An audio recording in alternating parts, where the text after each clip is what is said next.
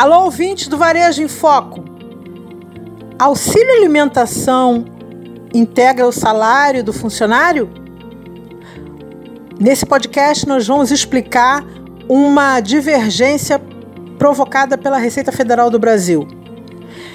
Em dezembro de 2018, precisamente no dia 26, a Receita Federal publicou uma solução de consulta para dizer que quando a empresa fornece ticket refeição, vale alimentação e cesta básica, mesmo que não seja em espécie, esses valores passam a fazer parte do salário do funcionário.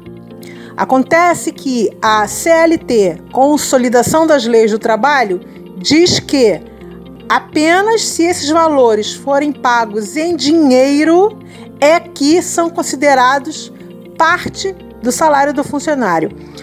Primeiro, o que é uma solução de consulta? Sempre que um contribuinte, uma empresa tem dúvida, qualquer que seja sobre tributação, a empresa coloca por escrito e submete ao fisco a interpretação. Uh, a gente chama esse procedimento de consulta formal. E aí o fisco responde, pode ser a Receita Federal, pode ser o Estado, pode ser o município responde com uma solução de consulta. Foi exatamente o que aconteceu em dezembro. Só que essa solução de consulta de dezembro, precisamente a 288 de 26 de dezembro, ela criou uma polêmica, porque a CLT diz exatamente o contrário. E existe o que a gente chama hierarquia das leis, ou seja, a CLT ela tem mais poder que um ato da Receita Federal como uma solução de consulta. A polêmica gerou uma análise, uma segunda análise por parte da Receita Federal, que publicou agora, dia 25 de janeiro de 2018, uma nova solução de consulta para reformar, ou seja, corrigir o entendimento, a interpretação da solução de consulta de dezembro. E aí sim, fica tudo correto é, a solução de consulta de janeiro corrige a de dezembro, então a polêmica deixa de existir. Qual é o reflexo de considerar esses valores de ajuda à alimentação no salário? Significa dizer que serão mais 20% sobre os valores pagos a título de auxílio alimentação que a empresa vai arcar. Então, digamos que eu tenho uma despesa na empresa de 5 mil reais com auxílio alimentação. Sobre os 5 mil, a empresa ainda vai arcar com 20%, que é o INSS patronal.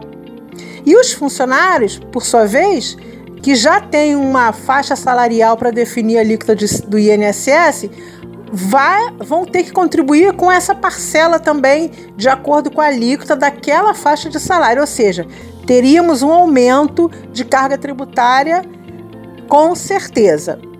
Tem que explicar um outro ponto. É o programa de amparo, aliás, o programa de alimentação do trabalhador, que é o PAT. O que, que o PAT tem a ver com essa história toda? Ele foi criado em 1976 para incentivar as empresas fornecerem ticket, fornecerem alimentação, um cartão alimentação, com cesta básica.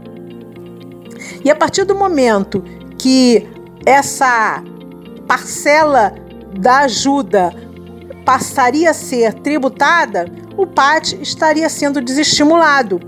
Como funciona? A empresa hoje, que seja do lucro presumido, do lucro real ou do Simples Nacional, que paguem aos funcionários uma, uma ajuda de alimentação, precisam fazer um cadastro no PAT. Essas empresas elas podem descontar desses valores 20%, limitado ao salário do profissional. Não havendo cadastro, aí o INSS pode questionar a parcela dele, mesmo que a empresa não esteja fornecendo com dinheiro. Tem que fazer o cadastro no PAT.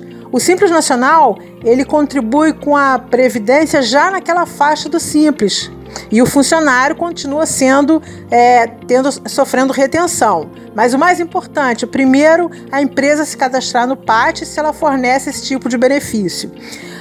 É, segundo, esse benefício ele não é obrigado não é imposto às empresas, ele só é obrigado caso haja uma cláusula no contrato de trabalho entre a empresa e o funcionário dizendo que vai haver pagamento desse benefício.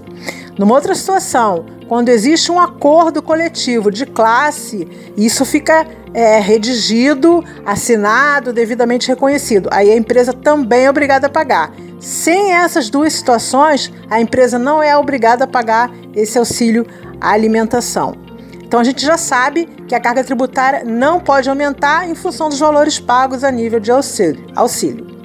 Bom, eu sou a Solinha Garita, eu sou sua gestora para assunto empresarial e eu te aguardo no próximo podcast.